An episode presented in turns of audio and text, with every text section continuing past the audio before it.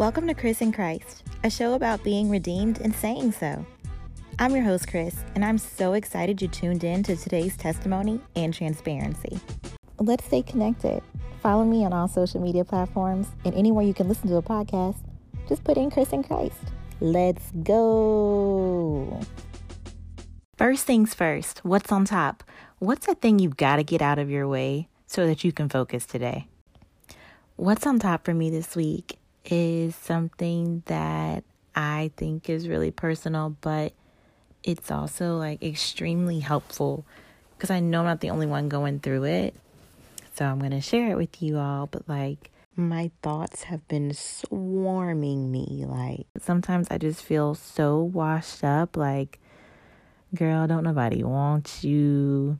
You used to have everything you wanted. You used to have a great significant other others and now you don't have nothing and you know you're you're getting close to 30 and ain't nobody gonna want you and don't nobody want to settle down at this age and ain't nobody gonna want you because you're not gonna have sex with them.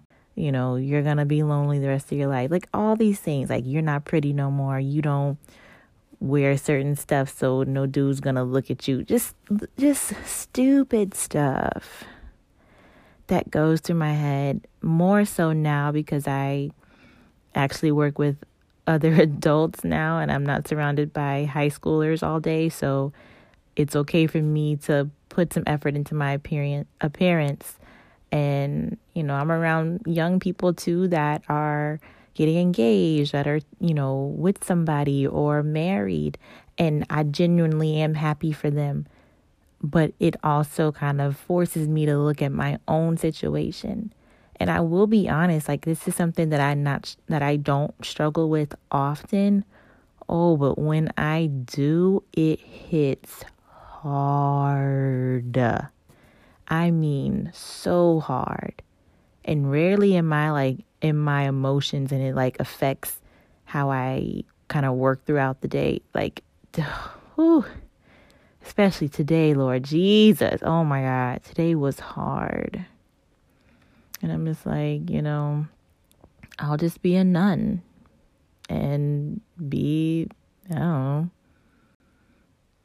I kind of look at it as like, well, God, I, I had my fun in the way that you didn't want me to have my fun, but I had it. Like, I've had relationships, I've had all this stuff before and I kind of feel like I'm on probation right now. Man, I don't know. But today was a rough day, and I thought I'd share that with y'all because it does get hard, even though, like, I was in singles ministry and I would, like, teach singles classes. It is hard no matter who you are. It is hard to be single. Period. And I've been dealing with this for a while and I wanted to do this topic a long time ago, but I was like, just wait on it. And so now it's here. Today we're talking about singleness and celibacy. Probably the two hardest s sounding words I've ever had to deal with. So I know if I'm struggling out here, someone else out there is struggling too. And I just pray that this will be able to help you today. So let's go back to 2016, where I just started to um, go to Bible study, and I just got baptized. And I remind you, I go to the Bible study for people that are in their in their 20s. So I'm going. I'm thinking, all right, yeah, it was a good day. Gonna go and get my little Bible study on, you know. Go and sit down. Within the first 10 minutes of the Bible study, one of the girls raised her hand and was saying how something, something, something, I'm working on being celibate. And I'm like, burr? Like, wait, what? Celibacy? I totally forgot that that was even a part, a part of the program. Like, dang, God did say He don't want us to have sex before marriage. And I was like, well, that's out the window. And then God was like, uh, uh, uh, uh. you can still do this even though you messed up, you could still do this. And so from that day on, I was like, okay, gonna have to do the hardest thing in the world and probably give up one of the most greatest things in the world, if we're just being totally honest. That was my mindset at the time. I'm like, okay, God, give me what I need to do it. So I started with doing this Bible study plan that I really love. Of course, y'all know it's by Rick Warren. It surprise, surprise, but it's called Transformed, and it really taught me like the three main keys of what I needed to um, pretty much starve out or stop any old habit and to create a new one. And the main thing I think, which was the biggest part of my success and like what God used to really show his power was the power of knowing your triggers. So like Rick broke it all the way down to the to the 5 Ws like who who are you around that makes you want to have sex? Like is it your significant other? Do you do one night stands? Is it like a certain looking certain type of looking person? Um, you know, like who's around, or are you around couples? And then that makes you when you go home at the end of the night, call up old boy and say, hey, you want to come over? Um, is it after parties? Is it um, when you've been invited to a wedding and you don't have a plus one? Like, who are you around that causes you to want to do that? Um, when? Like, I knew the weekends were like my thing. Saturday, like, it was going to go down. Saturdays were my days. And so I was like, okay, so on Saturdays, I need to make, and at late nights, you know, I need to make sure that I have a plan because it's not a matter of if it happens, it, it's when. So if you can get ahead of the behavior and with prayer and everything, like you will be able to conquer this. You know, where are you when you feel those urges? Are you home alone? Are you in your friend's room in their bed? Are you on a couch with a significant other or a love interest? Like, where are you? Did you go to the strip club? Did you go on vacation and no one knows you there, so you could probably get away with it? Like, where are you? Where are the places that trigger you?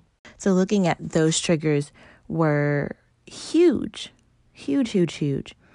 Um, and the biggest thing, the biggest W, I guess, would be the why. This is where God showed up all the way through. So I went to a Bible study for the first time with a group, a singles ministry group in my church. I heard that they were doing a study on sex, relationship, and marriage and things like that. And I was like, oh, I need to go to that because I'm trying to do this new thing. And it sounded interesting. And I was like, all right, I'm going to go. So the first or second day that I go, the assignment was write a letter to God. And I'm like, that sounds weird. But then it got weirder. Write a letter to God about sex. And I'm like, oh, that's weird. I'm not about to do that. And then my she's my mentor and friend now, but she's also the leader of the singles ministry. She's like, just watch what it does. So I went home, I got a pen and paper, and I wrote Dear God at the top, and I'm like, okay, this is about to get weird. But she was like, really think about like what did you learn about sex growing up? Like who taught you about it? Where did you get your ideals from? Did you think it was bad or were you raised to just not get pregnant? Like, you know, when if at all did you start having sex what were the circumstances why did you want to do it um, how does it make you feel how do you feel when you want to have sex like if after if it's been a long day and you're stressed out is that one of your triggers um, and then just really laying it all out before god and saying like this is what it is this is how i've been living my life for all this time. This is how I viewed what you've created. And I now see, or I'm learning that that's not what you intended it for, but this is what it was. And I'm willing to learn it your way.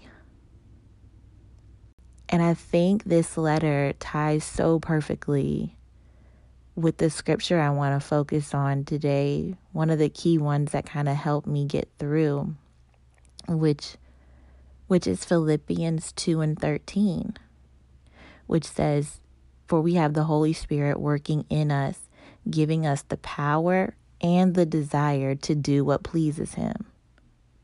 So it's like, okay, I know I can't be celibate on my own terms. Obviously, I can't. So, not only is God going to change my desire, He's going to take that away. I have, God is going to give me His desire, which is, you know, to wait for this thing until it's the right time. And not only is He going to like take away my old desires, He's going to give me His power to do it. I don't have to rely on my willpower, which is shoddy to say the most. Like, this scripture gives so much hope to people who know they're to, like, who are just set on messing up. Like, I, I will never forget, I asked a question at church one time, and I was like, okay, me and my significant other have already planned a trip. We're going to be together. Obviously, we're sleeping in the same bed, and I know I'm going to mess up when we go on a vacation. But I'm not about to cancel a vacation. oh, God. Anywho. And the pastor told me, he was like, You don't have to mess up. This is what I need you to do. He says, literally, you just have to pray, God, take the taste buds out of my mouth. Just take the desire away altogether. And I can sit here and tell you today that nothing went down on the vacation. Was it the wisest thing for me to still go on the vacation? No, but it did show God's power to keep me away and to keep me in His will, even when I was in hot water. And my significant other at the time decided he was going to be celibate with me. And I was like, oh my God, what? What a gem. Like, oh my God, who would ever do that? And I'm like, yes, this is a sign from God telling me that this is the one, right? God came back a couple months later and was like, actually, this is not the one. I need you to cut him off. And I'm like, wait, what? No. Like we had we had made plans. Like this was gonna be my future. Like he was gonna be it. And God was like, no. Because he doesn't have me as a first priority. And if he can't love me, then he can't love you properly either. And I was like, yo, you gotta be kidding me. And the hardest thing I had to do to this day, I cry about it. I had to let him go. But God will never ask you to give up something that He will not restore a hundred times over. Whatever you give up for God, He's going to upgrade for you. And that's Mark 10 and 30. And that's a promise. Do I miss Him? Yes. Do I want to go back? Yes. But there's nothing more important to me right now than doing what God wants me to do. I've had too many chances to do it my way, and I just feel like I'm desperate. I have to get it right by any means necessary. Another key scripture that really helped me was 1 Corinthians 6 19 and 20. It says, You were bought with a high price, and you are not your own. Therefore, honor God with your bodies. Now, this thing here, ooh, tough. Tough, tough, tough. I was like, so I'm renting this body. God gave me this. He gave me the air to breathe. Like, this is where He lives now. The Spirit lives inside of me now. This is His house.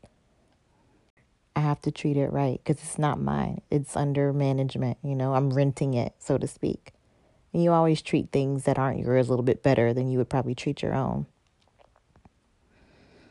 And I lie to you not.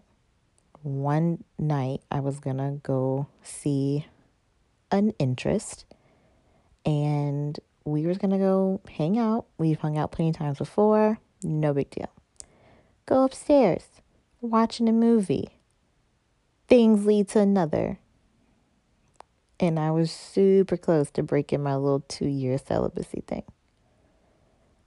but God kept me.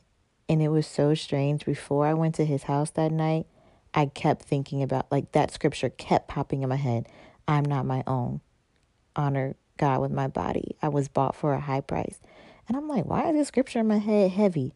And then that night, that scripture kept me from messing up my whole two year streak. And ultimately, messing up possibly my friends' belief and when girls say they celebrate, they're they're not playing. You know, like when they, when girls say and when individuals say they're serious about serious about God and that they're serious about waiting, that they're not playing, that it's a real thing and that we can keep our word. You know, like that was a greater testament to how powerful God is. I don't think it had nothing to do with me. It was great, but it was more of a testament to like how good and real God is. Because did I want to? Absolutely. But in the back of my mind, I was like, oh no, it ain't worth it. Mm-mm. I put a little bit too much into this. so, I mean, it all goes back to knowing your triggers. I probably should not have been watching movies in his bed. You know, hot water. But you live and learn, and God will keep you. But He always will give you a way to escape temptation. There's always a way out. Always. And He's going to allow you to choose every time. So, how do we do this? How do we continue this walk of singleness or this walk of celibacy? Because they don't necessarily have to be together. In my case, they are. But you got to eat. You gotta, gotta eat. You gotta feed and starve at the same time. I had to eat daily. Like, I had to feed myself with what God says about who I am, what God says about sex, and how, you know, it's meant. It's kind of like a fire needs to be in a fireplace. It's got to be contained. Once fire gets out the fireplace, it's a hot mess, literally, and it ruins everything. So, like, you've got to see what he, God says about it for yourself. You've got to, like, literally transform your mind about what you thought about sex and, like, what how God actually sees it and why he created it and what he wants with it. You know, so I'm reading, I'm I'm eating, I'm feeding like The Sacred Search by Gary Thomas is a huge game changer.